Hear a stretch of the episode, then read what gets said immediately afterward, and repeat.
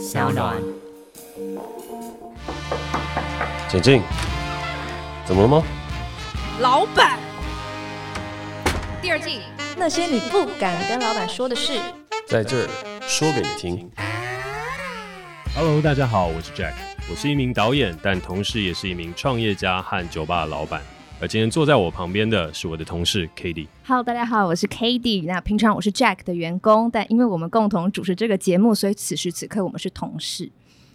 哇哦，其实今天我看到 Rundown 当中有一块很重要的事情，你有没有要跟我们介绍一下？我们今天终于邀请到节目来宾，就史上第一次哦，从第一季到现在史上第一次。所以为我们好好隆重介绍一下，我们本集来的特别来宾是大人学的 Brian。掌声鼓励。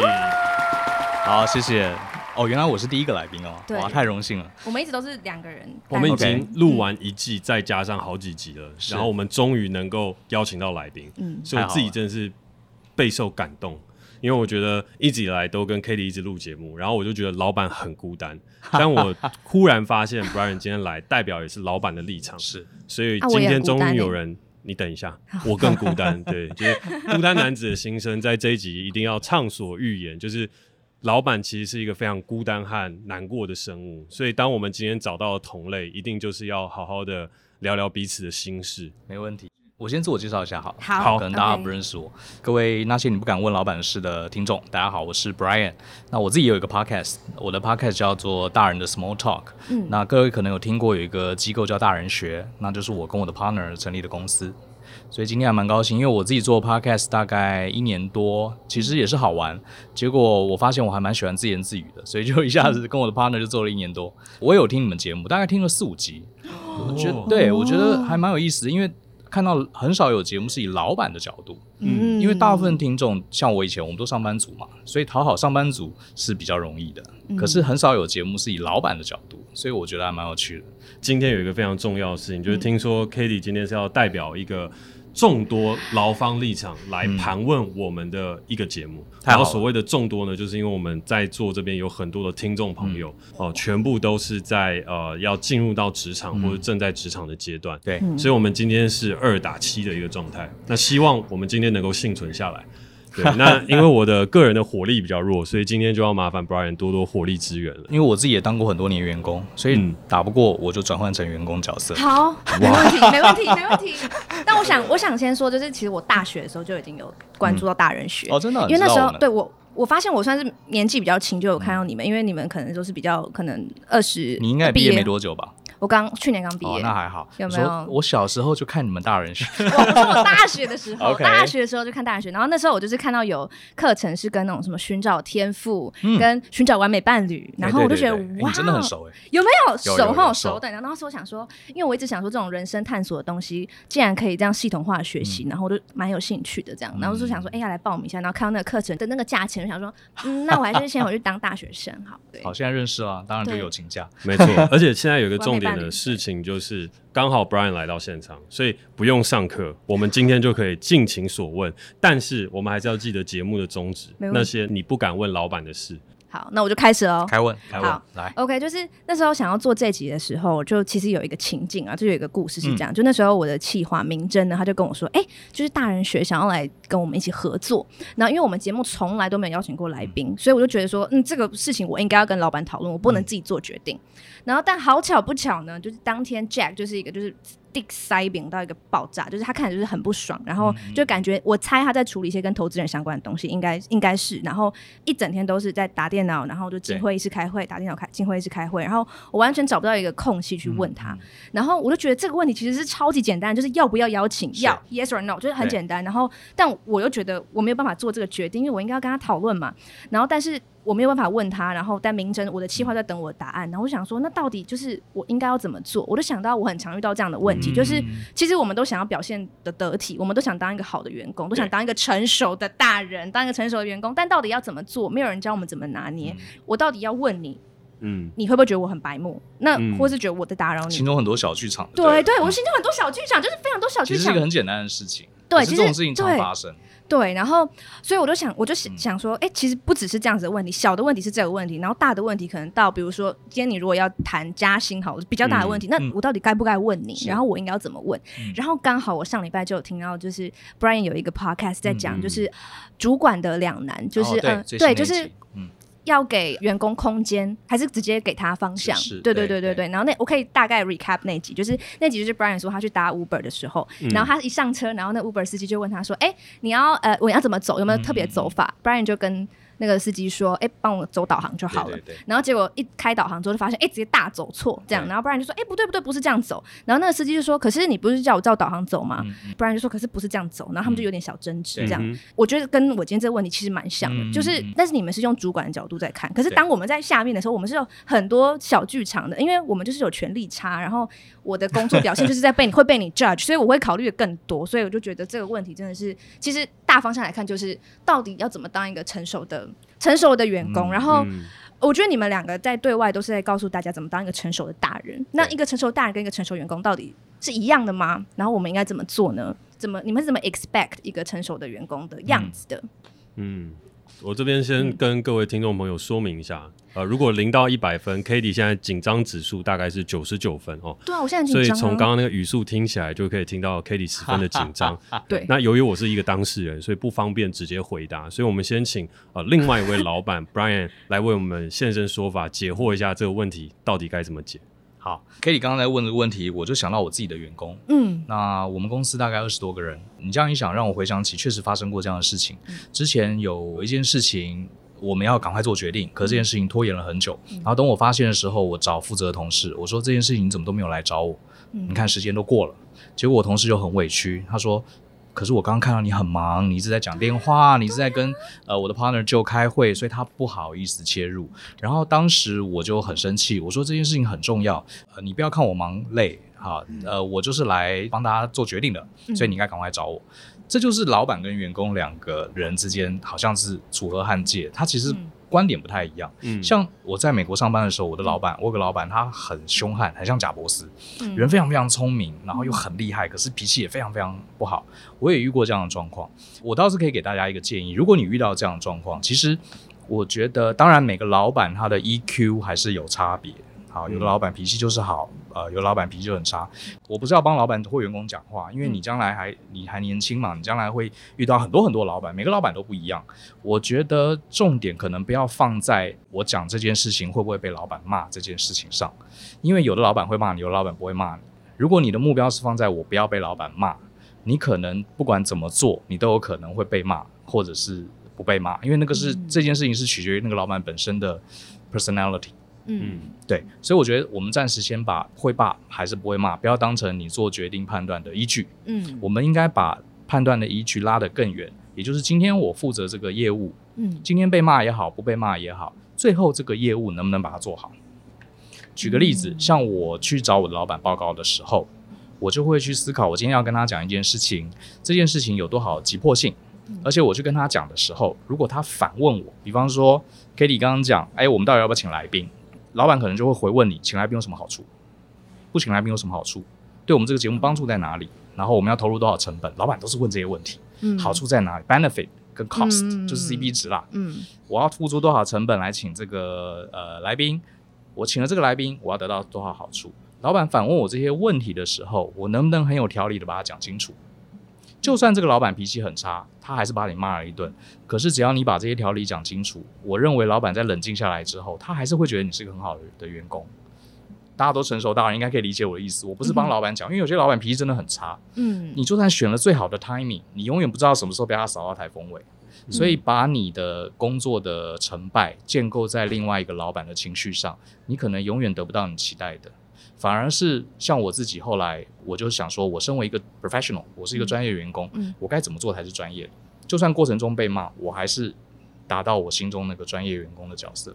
嗯，我的看法啦。所以一个成熟的员工就就是不应该要有那些，就是像我刚刚那些小剧场。也不是，是呃，我觉得不是不尽量不要有。应该说也不是不要有，小剧场一定会有，嗯、只是说呃，我只能说就是尽量放下它。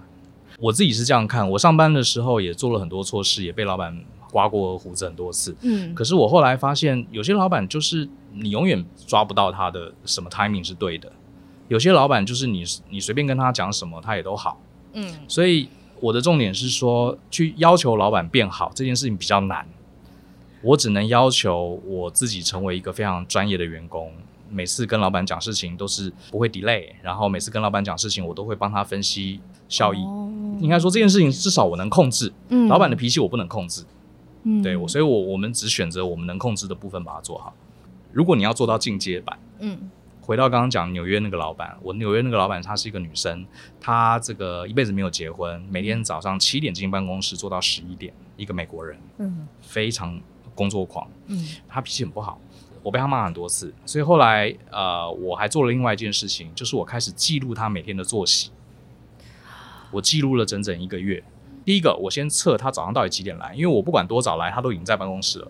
所以有一天，我就我每次都提早半个小时来，提早提早提早提早，最后到七点，终于他还没来，我就把他记录下来。原来他每天七点到，然后后来我加班加班加班，有一次我就加到十一点，我终于知道他十一点才走。然后我抓到他的区间之后，我去记录他每个小时在干嘛。比如说，我后来发现一件事情，我的老板呢，他白天在开会的时候，应该开很多会，所以他脾气常常很暴躁，因为他很忙。然后他是纽约那边呃市政府一个很重要的官员。然后我发现，在会议室里面，很多人忤逆他的意见，他就会发飙，甚至会骂脏话。可是呢，他每天晚上大概六点半到七点那半个小时的时间，因为他通常都没有空吃午饭。所以那半个小时呢，他一定会几乎每天，他会肚子很饿，他会走去倒咖啡。我的位置刚好在他走去倒咖啡的那条路上，而且他那时候肚子很饿，所以我就买了一大堆糖果、饼干、零食放在那边。然后他通常会经过我的位置，他就会拿我桌上的东西吃。那个半个小时，他非常温顺，像个绵羊一样。我是花很多时间去记录他的作息。后来我有什么重要的事情，我知道他会生气。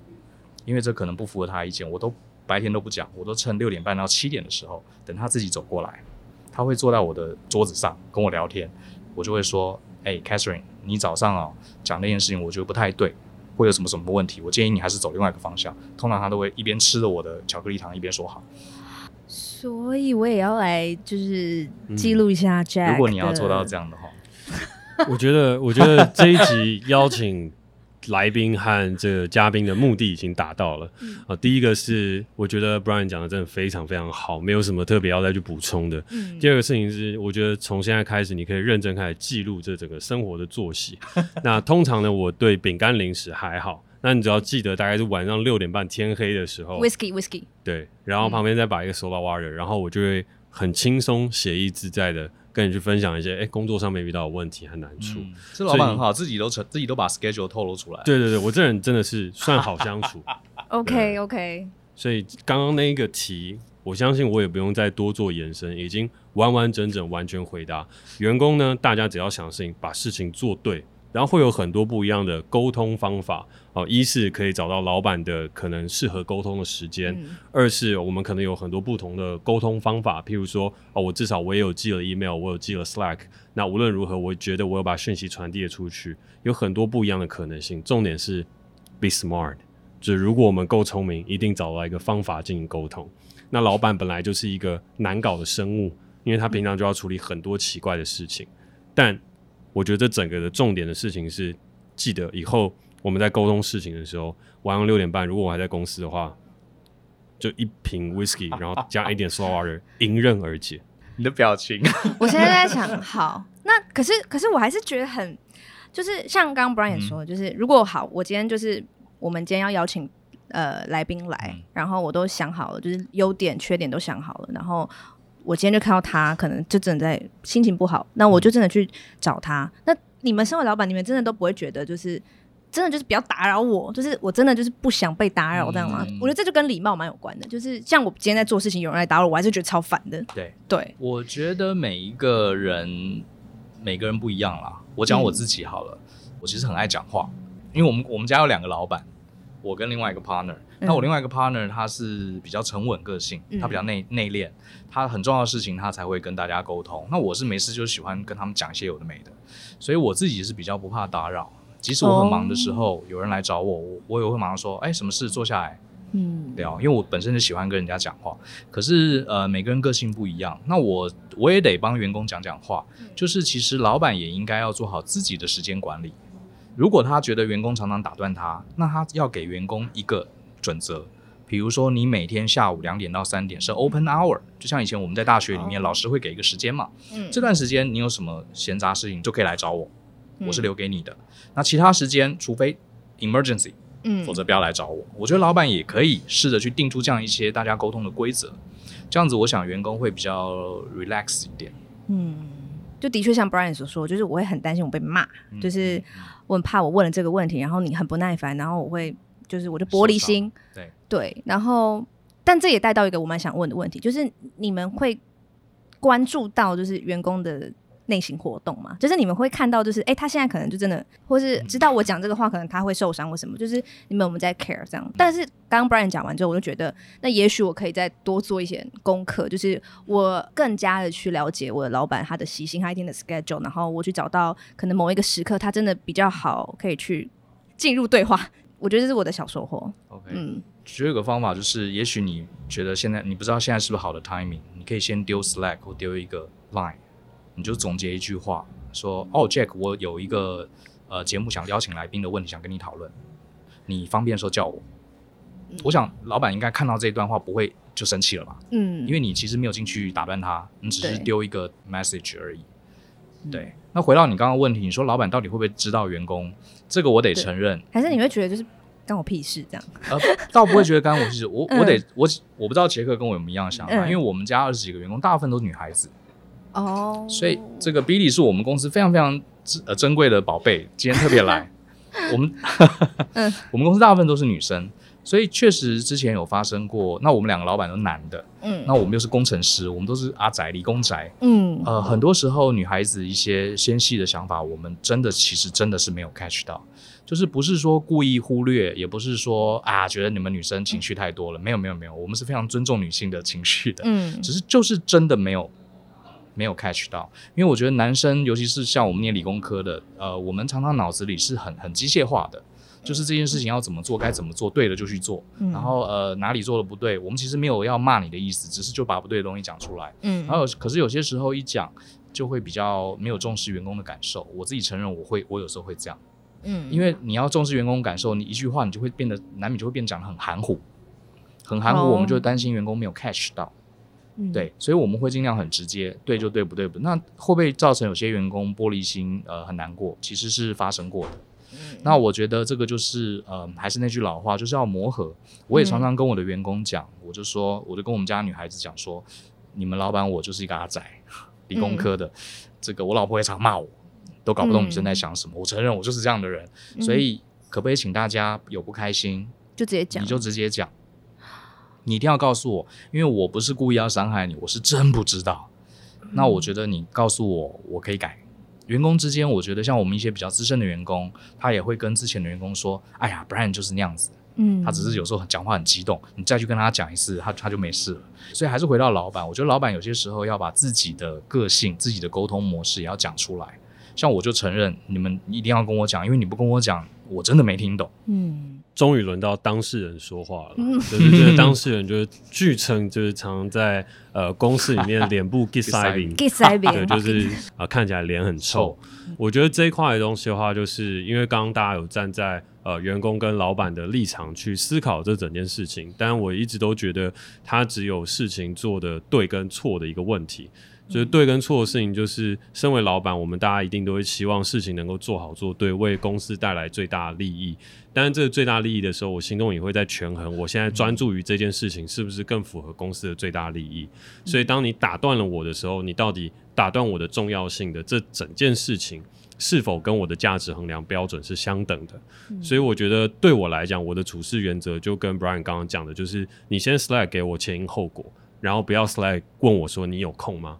有没有空永远是衡量来的，嗯、就像你今天丢了一个讯息给朋友，Facebook 就是一个假使一个男生问一个女生，就哎、欸、你有空吗？然后接下来大家就哦问号啊你要干嘛？哦接下来哦没有，我只是想要怎么样怎么样。哦好那下次再聊，就是一段废话就出现了。但如果说你今天丢给我的事情是 Jack，你有空吗？我想要跟你讨论一个关于来宾的事情。然后我觉得大人学非常适合来这整次的主题，因为呃气场和这整体的合作效益非常大。然后我觉得这是一个很难得的机会，所以我希望你可以批准这个案子。那我看完了之后，我的阅读时间可能只要四十秒，然后我想的事情只要五秒，因为这个东西我看不到问题，然后我就回一个 OK，这事情就结束了。对，所以。对我来讲，这整件事情衡量的标准就是沟通的方法是对的还错的，然后你做的这件事情是对的还错的，所以这两个对的和事情对的和错的的标准衡量完了之后，嗯，double check 两个勾勾都完成，这个事情就 approval 就往前进。但如果说你沟通方法是对的，这个事情是错的，我也可以很明确告诉你错了，然后我们什么时候再谈。嗯嗯。但最怕的事情就是你连最一开始的那个问题没有抛出去，或你抛的问题方法是错的。那的确，我觉得就我自己身为老板的立场，我会觉得的事情是，如果你今天有一个问题，你自己无法判断轻重缓急，但你就直接去跟老板讲这件事情，然后你也看到老板给塞饼，然后你还跑去跟他讲这个事情，我觉得这个沟通是有误的。因为每一个人都会判读这个情绪，但这整块的东西并不代表你就不能沟通。因为像 Brian 刚刚有讲，无论是丢讯息也好，或是公司一定有跟你资深、相对资深一点的朋友可以去解决这个事情。就是哦，那你就问问看他说，诶，那我现在适不适合跟 Jack 去讲？那他可能就会告诉你说，现在可能不适合，你晚一点。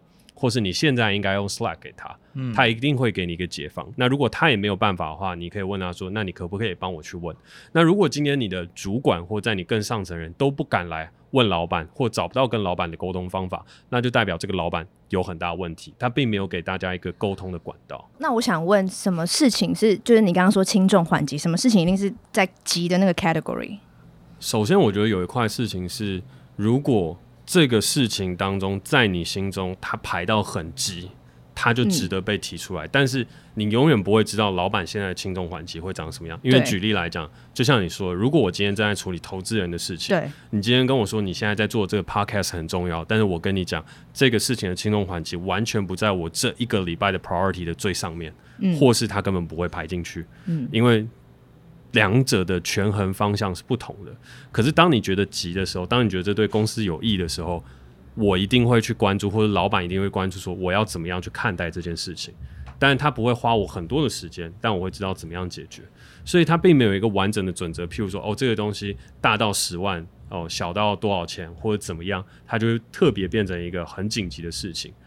我以前很想要去规划出一个 pattern，是哦，我只要依循这个 pattern，所有事情就迎刃而解。但我后来发现没有，这世界所有的问题都是人的问题，所以当你做了一个很好的制度之后，你还是要每个礼拜去维护它。所以我们回过头来，我们自己身为员工的时候，也要去理解这件事情。很多的东西，就像 Brian 最初在讲的一件事情，就是磨合。嗯、我们一定要不断磨合，才会成为一个有默契的 partner，然后这个公司运作才会更往前去推进。然后有些时候要去包容一些老板的坏脾气，或者老板跟你说等一下。他当然会跟你讲，等一下，我有一个东西要处理。但是等一下之后，他有没有来去跟你去聊？那如果都没有的话，那你一定要把这个东西再跟他表达清楚，就是说，诶，你不能再一直忽视我问题，不然我会不知道我该怎么工作。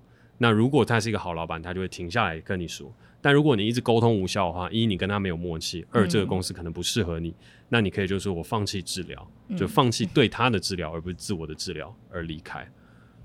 我刚刚原本想要问最后一个，就是我觉得大家可以最后带走的一个问题，就是对你们来讲，就是一个成熟员工的三大要素。然后我刚从他的就是对话里面，我觉得第一个就是事情的轻重缓急嘛，就是你懂得怎么分辨事情的轻重缓急。我我归纳出这个是对一个成熟的员工来讲，他必须具备这样的能力。那还有没有别的？因为今天有来宾，所以我就可以做这件事情。就是我们来请 Brian 先回答，给自己更多的机会，有没有？对，好，谢谢。这个我自己有定出三个，刚好就是刚好就是三个。那我自己因为过去的工作其实是当企业的顾问，所以我除了自己有员工，我也常常去一些呃很大的公司去当他们 consultant，所以也会看到他们内部组织的状况。所以我这几年归纳出三个，如果你想要真的当一个很厉害的员工的话。呃，第一个就是刚刚讲的，我把它叫判断力，就什么事情重要，什么事情不重要。不过我也得呃呼应一下，什么事情重要，什么时候什么事情不重要，有些时候不能完全靠员工自己去判断，其实老板也应该要讲，对。那如果老板很少跟你讲，你就要自己去问。像我自己常常在开呃，我们公司在那开内部会议的时候，我常常跟我的员工说，你手上很多事情同时卡在一起，如果你不知道 priority 的话，你要来问我。我几乎每个礼拜都会跟某些员工讲，嗯、你要来问我，你要排序，因为我们公司我是尽量希望他们不要加班的。嗯，所以事情永远做不完，那什么要先做，什么要后做，什么东西要做到两百分，什么东西你做六十分就好。嗯，这件事情有时候员工真的不知道。嗯，所以最好的方式，你找老板，你来问我，因为你不问我，我会以为你知道了。然后最后你把该做两百分的，你只做六十分，嗯、然后你整天加班做那个不重要的事情，真正重要的事情你又给我拖了三天。通常老板暴怒都是这种事情，就是你为什么不问我？所以我觉得就是第一个，老板要施出善意，要提醒员工你要来问我。好，比如说，哎，Billy，你好多片子要剪，剪不完，假日都做不完。我说没关系，你尽量不要加班。可是你现在手上三支片子，你来问我，我跟你谈哪一个你要先给我剪出来，其他你可以放放下礼拜也没关系。这个是呃两造之间一定要去沟通的，所以这是职场判断力。嗯、那第二个我觉得很重要就是专业力，这个我想不用讲了。就是今天比如说 Billy 是我们家的影音制作人，嗯，剪片的技术我不会去要求他，因为这是他自己要该要求自己的。你说他如果连剪个片子都不会剪，不熟练，那这个员工就不 OK。所以这个专业力，一个优秀的员工他自己会去培养专业力，好，判断力、专业力。第三个就是所谓的配合度。那配合度，很多人都会想成啊，你这惯老板，假日叫你加班。然后你不配合就是配合度低。其实我的定义哈，我这个配合度跟这个配不配合加班其实是不太一样的。所谓的配合度就是说，你能不能真心的理解老板开这家公司最根本的目的在哪里，而且你要展现出你认同。举个例子，比如说这个是呃，他斜杠很多，可是这里是酒吧。比如说这个开酒吧，他的目的可能不是赚大钱，他的目的是希望来这边喝酒的伙伴有一个很舒服的空间。那所以，假设今天你的老板他开酒吧的核心理念是这样子，结果呢，你没有 catch 到，比如说一个员工没有 catch 到，反而整天跟杰克说：“哎，你这个酒要涨价啦，隔壁酒吧都比我们贵啊，你赶快卖贵一点啊，什么之类的。”那老板就会觉得：“哎，你好像没有 catch 到我开这家公司的核心。”可是如果你很了解杰克的心理，你会跟老板说：“哎，老板，我发现最近很多四十岁以上的女客人来。”我们是不是应该多开发一些让这些熟女喜欢的调酒？诶，这个就有打到杰克的心，因为他就是要让不同层级的人都可以来这边很 enjoy。那这个就叫配合度。所以配合度反而不是说加班很操劳，而是说去了解老板开这家公司他的重点那个梗在哪里。所以回答你的问题，第一个判断力，判断事情轻重缓急；第二个是你本身专业能力。第三个就是配合度，你是不是能配合老板开这家公司的理念？那我也得说，配合度有些时候跟这个公司，它不是说你努力就可以达成的。像之前有一些公司，它为了赚钱卖一些黑心的商品，我的呃道德观、价值观，我永远不可能配合它。所以在这家公司，我配合度怎么样都不可能高。所以像这种公司，就像杰克讲的，可能就是不适合，就要离开。我刚刚一直在很努力的想，就是说。我好像不应该先让 Brian 先讲的，就是讲完了之后我该怎么办？那你觉得我配合度高不高？配合度很高啊！啊，真的？我觉得配合度蛮高的啊。虽然你刚刚你的主管在那边撇了一个嘴，这样，然后嚼了一下舌头，然后好像嘴巴里面有槟榔之类的。但我等下可以再问他，就是关于配合度的问题啊。等下跟你合作，我觉得配合度都很高啊。真的？哦？对啊。感动。我有在尝试更理理解你为什么要。做这些事情，对对对，我觉得这个就是很重要的一个重点，也是 我刚刚很努力的在 Brian 讲完了之后，再努力挤出了三个我自己想到的很重要的三件事情。嗯、那我觉得第一个东西，因为我觉得能力是面试当中第一个必备关卡，嗯、然后每一个公司都要的都不一样，所以就暂且不谈。嗯，所以我觉得最后分享会在人格特质的部分。我觉得人格特质第一个事情是人贵自知，就是你要有自知。就是你的自知之明，你知道自己能力在哪里。就是你不会要问，会了你要跟我说。就是我不会，就像 Brian 刚刚讲的事情是，哎、欸，我知道我不会，所以我会问你啊。我会了，我也会跟你讲。哦，我会剪片，所以我跟你讲，我可以帮上公司的忙。我自己知道我自己的能力在哪里。所以我觉得大家在讲“人贵自知”这句话是非常重要。所以我第一个希望的事情是，我的员工他是有自知之明的。然后第二件事情的话，我希望他自律。就是我不喜欢管员工，我觉得所有的老板。大部分的人啦、啊、都不喜欢管管员工，就是如果你自己可以做好，我也可以做好我的事情，然后我们把管理的成本降到最低，公司一定可以发展的最好。但是往往我们都要设很多的规矩。哦，你要几点上班，几点下班？因为你没有办法把事情做好，所以我才要限定你上下班的时间，然后你的午休时间，然后呢，你接下来要所用的这些资源和等等事情，我要加注很多的规范给你。正因为你没有办法自律的去完成，如果你有办法自律去完成的话，我哪管你几点上班，几点下班？你每天把工作做完，我就很开心了。我巴不得你不要在公司，我自己一个人在公司还开心一点。嗯，就我常常会跟同仁分享这些事情，就是公司什么时候我最开心，就是晚上没有人的时候。所以其实也有很有趣啊，就也有公司同仁要来加班的时候，也会跟我说：“哎、欸，老板你在吗？”我就说我在，然后不好意思，我要打扰你一下。我说：“对啊，对。”所以我觉得第二件事情很重要的事情就是自律，就是如果一个员工有很好的自律能力，可以把。自我管理得很好，那我们可以减低很多的管理成本。那对我来讲，那一定是我非常非常喜欢的员工和伙伴。然后最后，当你有自知，当你有自律了之后，我最期待一点事情是有自信。嗯，因为我很喜欢跟有自信的人一起合作，而你代表公司，如果出去的时候也是很有自信的，你跟我谈提案的时候也是很有自信的，你已经把自己充实好，完备了这一切，那我觉得。我就会很容易 buy in 你的想法和相信你。嗯，那自信也是来自于你有能力，你有办法沟通，你了解自己自律了，你有自知之明了，这一整块的东西整合在一起，你散发出一个自信的特质，然后告诉我，老板，我能完成这些事情，告诉客户，我能够帮你 deliver 这些东西。嗯，所以我就觉得，如果今天他有自知之明，他有很好的自律能力，他可以散发出自信，那我就觉得他是一个非常。好的员工也是一个非常好的合作伙伴，因为我会很放心。那我应该是蛮有自信的，蛮蛮蛮蛮有自信的啊！就是我第一次在录的时候有一点小小的口疾，有自信，有自信，对，但我觉得，我觉得老实话，呃，我觉得自信分外在跟内在。哦，你现在外外在和你撑起来的自信有。但是你对于你内在的学识，还有你内在当中扎实度，你还没有那么充足的自信。对啊，所以你才会产生紧张，或是有些时候会让人觉得，哎，是不是你少了一些什么？但其实没有，你已经做完了功课。但是你一定要把内在再充实，你属于心中内在的东西，它才会把这个自信张开，然后你就感觉你的人生可以缓下来一点，就不会那么害怕，也不会那么急促。好。谢谢 Brian 跟 Jack 给我的六个员工该有的成熟员工该有的。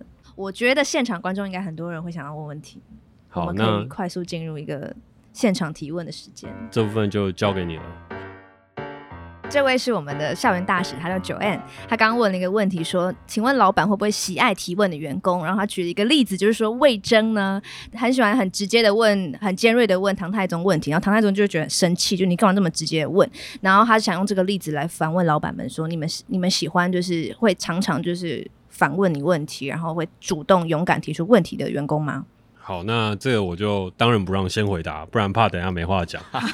呃，我觉得呢，这非常考验老板。因为我自己身为老板的时候，我会跟大家讲说，你就勇于提出问题，然后勇于提出自己的想法。但我中间也经历过很挣扎的时间，就是我们公司真的有非常会提问，然后永远都是打破砂锅问到底、到底、到底的那一种，然后逻辑跟我完全不同。然后同时也因为他跟我是已经工作很久了，所以他也知道我的弱点会在哪边。就是哦，你可能讲的话很厉害，逻辑很厉害，但是我就听不懂啊、嗯、啊，我都听不懂，我要怎么跟客户讲？我要跟怎么跟我底下的 member 讲？嗯、所以你讲的这么天花乱坠，但我无法执行，所以我并没有说你的计划不好，但太复杂，所以我都听不懂。那你该怎么办？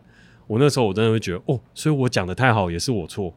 但后来他真的说服我一件事情是对 Jack，你讲太好也是你错，因为这个事情只有你能完成。但这个过程其实我经历了一年。就这整整一年的事情，是我一直在怀疑，到底我错还是你错？但我应该不应该去听这个人的想法？所以刚刚那个问题的解答是：你要先成为老板非常非常信任的人，你再去当那个魏征，再去做冒死的实践，因为你真的很有可能会死。而我也无法代表天下所有老板说做魏征这样的人是好的，因为因为老板也是玻璃心，你一直去戳他，一直去戳他，他总有一天会爆掉。但是我们身边都需要这样的人。只有接受这样子的人，然后呃愿意冷静下来去思考，公司才有办法往前。所以就算是我们所说看到很多的暴君类型的管理者，我都相信他有办法有做到接纳谏言的能力。但如果你真的要冒死去觐见的话，你真的要抱有一个必死的决心。所以我能回答的就到此了，剩下的我们就交给 Brian。那种风萧萧兮易水。对，呃，我觉得这个问题蛮好的，可是我觉得要仔细去分，到底你问了老板什么问题。对，因为今天在座的伙伴都蛮年轻的嘛，大家都学校刚毕业，所以我猜你们问的问题可能也许还没有到魏征那个等级。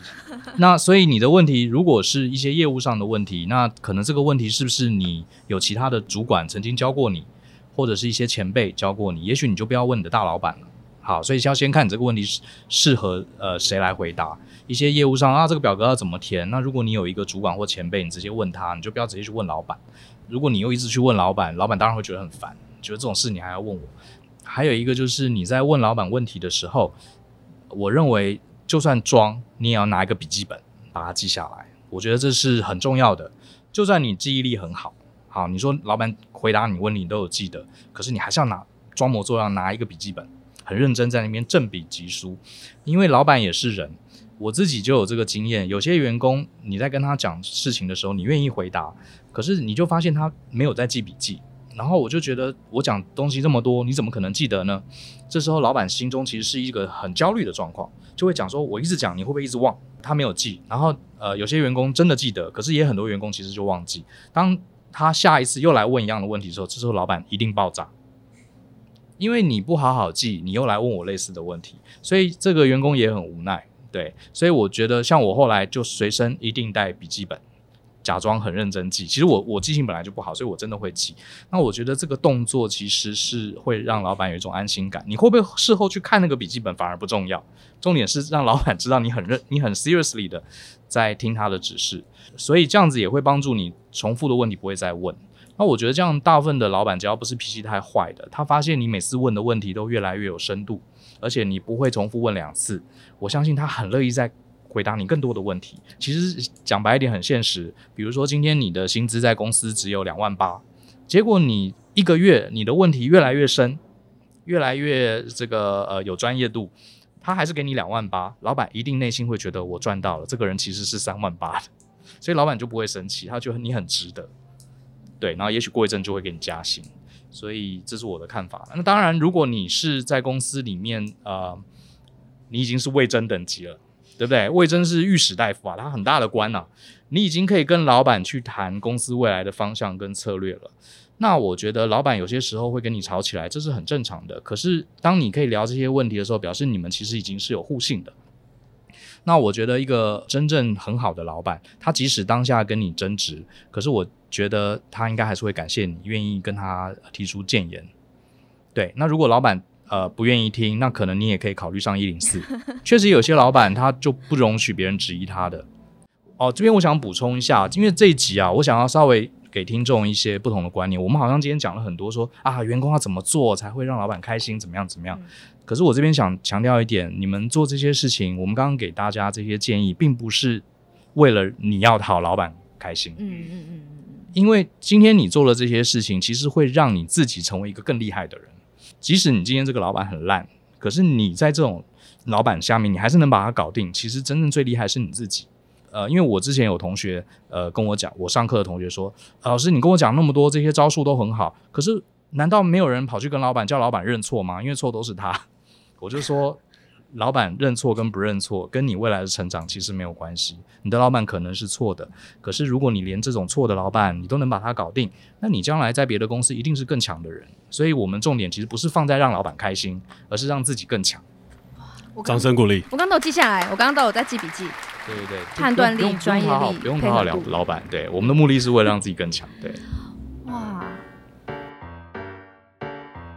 刚刚以心，他也是我们校园大使，他就是说他想要问 Brian 说，呃，你你心目中 Open Hour 这个机制应该要怎么做比较好？嗯、因为有些问题并不是在 Open Hour 的时间可以解决，它有时效性。这样子的话，Open Hour 的时间会变成在处理员工的内心活动，嗯、所以 Open Hour 的东西应该要怎么做比较好？OK，嗯，好，呃，我们公司其实并没有 Open Hour。虽然我刚刚给大家建议，可是我们公司自己并没有。为什么呢？因为呃，我们自己公司其实没有这个问题。就是说，因为我跟另外一个 partner，我们都还蛮乐意被员工打断的。呃，唯一有的一些制度是礼拜一，礼拜一我们公司是所有部门一定会开个周会。上午开周会，然后下午呢，各部门如果他有一些比较细节的事情，通常礼拜一，呃，我跟我的 partner，我们下午会整个空下来，我们会做自己的事情。可是那段时间，我的同事也都知道，他们如果有一些重要的事情，他礼拜一下午会来找我们。所以这大概是我们内部的一个默契。你也可以说礼拜一下午是整段整段是 open hour。嗯，那另外就是我们跟我们自己的工作伙伴，其实长久之间也算是有默契。呃，他们都会养成一个很好的习惯，比方说，同事就会问我说。Brian，我要找你聊一个这个访谈的事情，大概五分钟。他会这样问我，然后我就可以像刚刚 Jack 讲，我就可以初做个初步的判断。我现在要跟你聊，还是你等下午五点再来？刚刚我非常认同 Jack 讲的，你绝对不要问老板有没有空，因为这个问题其实是很困扰的。我得先知道你有什么事，我才能判断有没有空。所以我自己会训练我的学生还有我的员工，就是呃你在。提老板问题，或者其实你不光是对老板，对客户、对同事都一样。你要练习自己用一句话，一句话把人、事、时、地、物、钱这六个面向讲清楚。一句话，这是这是需要训练的。然后你要讲事实跟观点，事实又区分成人、事、实、地、物、钱。我举个例子，比方说我去找我老板，我就会跟老板说：“老板，上个礼拜五，台积电的张小姐找我们谈一笔一千五百万的合约。”执行地点在纽约，我个人认为我们应该接。你有十分钟，我们来谈这个问题吗？你注意看这句话一下就讲完了，对不对？可是你有没有注意到我刚刚讲什么公司的什么人、什么时间、在什么地方、多少钱、人事实地物钱，这是我的事实，我收集到的事实。然后我补充一个观点，我认为我们应该接。这样子事实加观点，事实又分人事实地物钱，其实一句话就讲完了，老板就比较容易判断哦，我要现在跟你聊哦，这个很重要，台积电的案子，我要赶快跟你聊，或者是他觉得这个案子不重要，我们明天早上再说，这样老板比较好判断。反之，没有训练的员工啊，老板你现在有空吗？这个我要怎么回答？要看什么事啊，对不对？而且很多老板听到这种话，都想说这员工是不是要离职了？很可，老板，你现在有空吗？我想跟你聊一下。通常听到这个就是没好事，就像我回家，呃，我老婆突然拍拍我说：“晚上有空吗？”我想我们该聊一下啊。我细啊细啊，一定出事了。这是每天这样子被吓个两次，真的会老很多哎。好，所以我头发都掉光，就是这样。所以我后来都说，你要讲事实加观点，人事实地物浅。事实加观点，人事实地物浅，一句话。对。言简意赅，真的。但我觉得最重要的事情是时间所剩无几，但是最后还剩下一个问题。虽然我知道录音时间已经超过了，但是对我们赶快速物超所值，嗯、就是 Brian 来了，不能让他浪费交通费。好，对，这个 也是一个时间的投资成本，所以我们一定要满足了最后一个问题，才能放 Brian 走。好。刚刚我们现场的一位朋友叫 Lily 提出了一个非常非常好的问题，就是我们刚刚聊了很多关于老板的事情，然后也聊了老板跟员工之间的关系，然后也讲了很多老板的坏话。但是，如果我们今天在现在 startup 的环境当中，其实有很多人跟员工的关系是很紧密的，因为我们的公司人数可能还少。呃，像 Lily 现在的状况就是一个自媒体的工作者，然后他底下的员工只有两个人，是一个非常扁平和 flat 的一个组织。所以在这样一个状况下，难免会有一些老板员工之间到底该怎么分清楚那个界限，或是我们想去做一些 team building，或是想要把大家变成伙伴关系的时候，有些时候又拿不清楚这个分寸。那从这个问题当中，我们就可以来请教大人学的专家 Brian 来为我们解惑：老板、员工这两个身份之间的尺度到底该怎么拿捏，行做出最好的一个公司文化？好，谢谢 Jack。刚刚讲到大人学其实有开两性的课程，这个问题非常好，我就用很多年轻女孩子，我的学生们会来问过问过我的问题，其实就可以呼应你这个创业者的问题。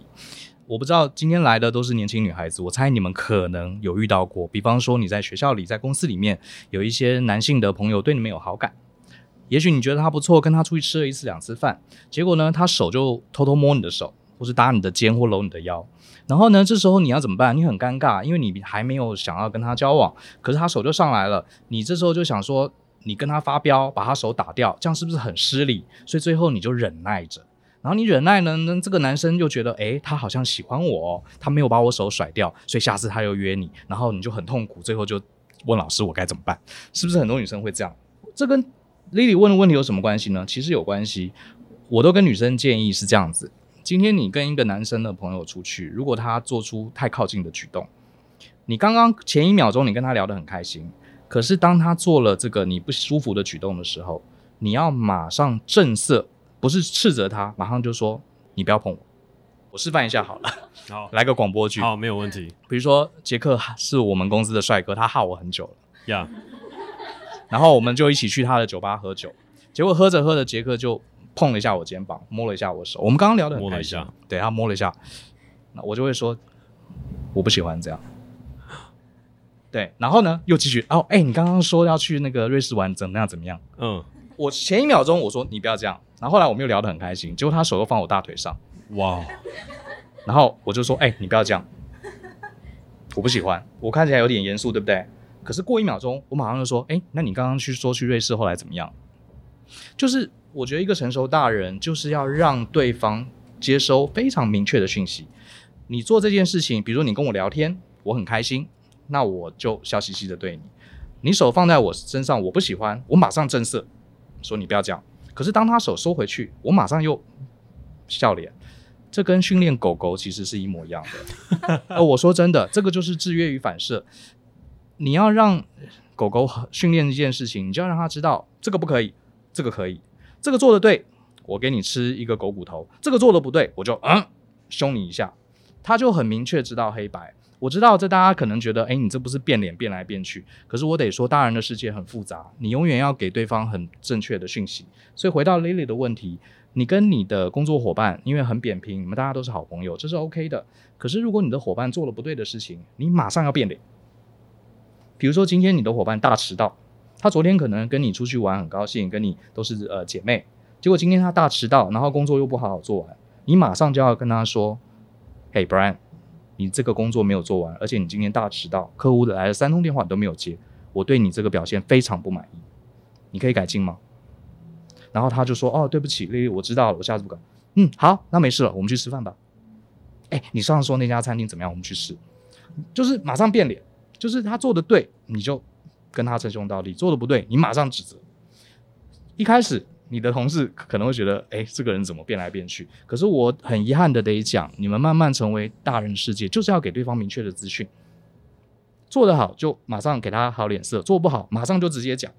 一次、两次、三次，你可能会觉得怪怪的，可是一次、两次、三次，大家都知道你的底线。其实你是为了他好，他以后就再也不会触触犯你，杰克就再也不会。手伸过来了，我们搞不好可以变成更好的朋友，说不定也许有一天在一起啊，越讲越怪。所以你们大家有抓到我的概念，呃，在两性关系或是职场关系都是一样的，要给对方很明确的讯息，而且要很灵活的做切换。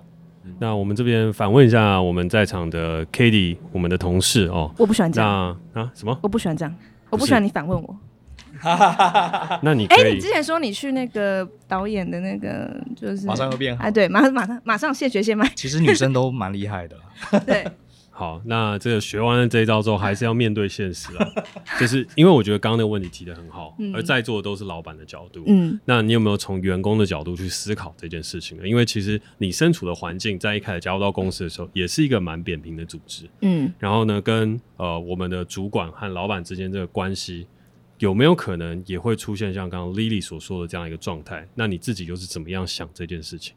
其实刚刚 Brian 在讲的，就是当一个成熟大人，就是要让对方接收到明确讯息的这件事。其实我是反思到我其他的人际关系，就比如说室友这件事情，就是你跟室友住在一起的时候，嗯、你就会觉得啊，我们就是欢喜一场，我们就搭好朋友，没有必要凶他。就比如说他可能东西放在那边没有收走，你就会觉得。啊，不用跟他讲了，没差。但其实你可能有点不开心，等等等。然后，但我就觉得不好意思跟他讲，就觉得好像我凶他，又好像我好像很机车这样。然后我就一直没有办法拿捏那个界限。所以其实刚刚他讲说，我其实想的比较多的是其他的亲密关系，嗯、就是比如说像室友，或是比较好的同事、嗯、朋友。嗯，但但我跟你，我觉得还好哎、欸，就是因为我们不亲密啊。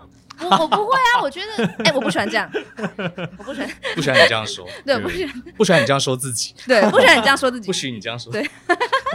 因为其实我觉得，就是刚刚为什么会反问，是因为我觉得，可能因为我们年龄应该是比较相仿，所以呢，关于这一题的话，我有一个想法会想要分享的事情是，我觉得在我们这个年纪开公司做这整块东西的时候，一定会痛过。所以会痛过的事情，就是我们一定会觉得尺度该怎么拿捏，到底我该不该相信我的 partner，到底该不该用一个更成熟的大人的方法来面对他？他明明是我的朋友，我们当初一起开公司，我 recruit 他的时候，我们是一个平等的关系，但为什么现在要变了？呃，我自己在做我的公司，然后还有譬如说酒吧这边或 Token 这边，或者是其他几个同年龄朋友，大家在 run 的时候，我们都同样遇到相同问题，就是。我们再怎么想要成熟，都还是会有最幼稚而不想要失去的那一面。就是我还是要有 partner，这是我们做公司的初衷。嗯，因为我们对世界怀抱很大的梦想，然后希望跟别人做不一样的事情。但我觉得这个痛会是值得的，就是难免最一开始的时候都会有痛过，但是痛完了之后，说不定有人可以跟你留下来。然后留下来之后，我们大家变成更成熟的人的时候，就可以。遵循 Brian 刚刚讲的那个方法，我们找到沟通模式。嗯。但前面的跌倒和前面的痛，我觉得那是我们对于这个世界当中提出的一个反动的浪漫吧。所以这是一个必经的痛。然后我觉得要去享受它，因为事过境迁，到一年后离开的伙伴可能会回来跟你一起喝一杯酒，话说从前。然后有可能跟你坚持下来的伙伴，到最后真的变成了心心相印，或者是。我们能够互相扶持走下去的人，所以界限一开始拉不清楚，我觉得这是必经的。然后对我来讲，那会是一个很痛但很美好的故事，但要去接受它，然后一定会走过。就我目前看到，呃，周遭差不多这个年纪的创业者，其实我们最常栽的就是栽在这一关。嗯，我们想要 partner，我们想要一起打造梦想，我们在同一艘船上。可是我想要走的方向跟你差了两度角而已，嗯，可是，在这样的状况下，我们却要分道扬镳，就常常会想到，哦，海贼王为什么到最后船上里面，终究还是要薇薇公主要下船？我们还是有不一样的目标在走，可是我们可以聊，我们可以沟通，然后那是一个很浪漫的故事。所以我在最最最一开始在聊创业、聊这些事情的时候，我觉得很重要的事情是人生的故事。我们选择了一条伟大航道往前在迈进。而这条航道上的故事很精彩，有相聚，有分离，但真心待人是我觉得，我宁可在商场上面受了很多的伤害，我也还是要保有真心的这件事情。但到了最终的时候，哦，有了员工，有了很大的组织，公司超过五六个人你要管理的时候，那你就会自然而然进到一个状态。但如果在三个人、五个人，大家还是共处一室，旁边打个招呼就可以遇到的时候，那是一段。无法再回来的时间，所以我觉得那一段时间当中，真心可能比未来的成功，我的观点我觉得不一定正确。我觉得那一段时间的不后悔更重要。非常感谢 Brian 今天能够来到、嗯、呃节目录制的现场，然后今天在录制的过程当中，我自己身为老板，我也学到了很多，因为、嗯、呃 Brian 的经验和他处理的方式是非常有呃条理和有技巧性的，嗯、是大家可以学而带走的。